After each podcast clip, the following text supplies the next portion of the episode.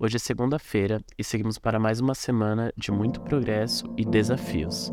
E falando em desafios, semana passada postei em minha rede social perguntando como superar o ranço.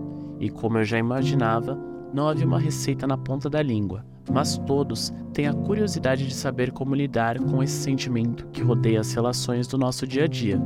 O ranço é uma implicância que é criada por algum episódio em nossas vidas, com algo ou alguém primeiro passo para que o ranço não vire uma fonte de nutrição para futuras desavenças é libertar-se do passado. Normalmente, a pessoa que cria o sentimento de ranço nas outras são aquelas que estão vivendo suas vidas replicando o que aprenderam no passado e não sabem lançar fora todo o fermento em excesso de suas vidas. É igual uma receita de bolo, onde o fermento em excesso o bolo vai baixar e em vez de crescer e ficar leve, ele ficará um bolo frágil.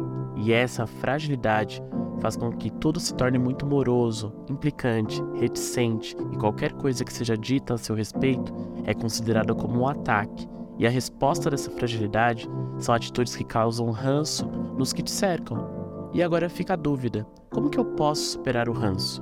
Colossenses capítulo 3, versículo 13 vai nos dar uma dica, que é suportai-vos uns aos outros.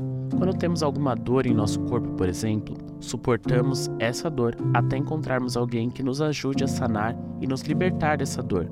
E o sentimento de ranço vem sobre nós como uma dor, que sempre se apresenta a nós quando aquela situação ou aquele alguém está à nossa frente.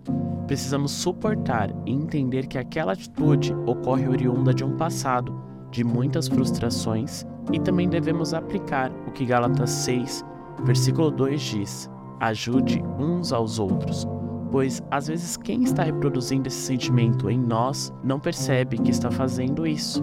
E essa desatenção é a lacuna ideal para oferecermos a libertação do fermento do passado, para que essa pessoa possa viver boas relações no futuro e também conosco. Guarde isso no seu coração e comece bem o seu dia.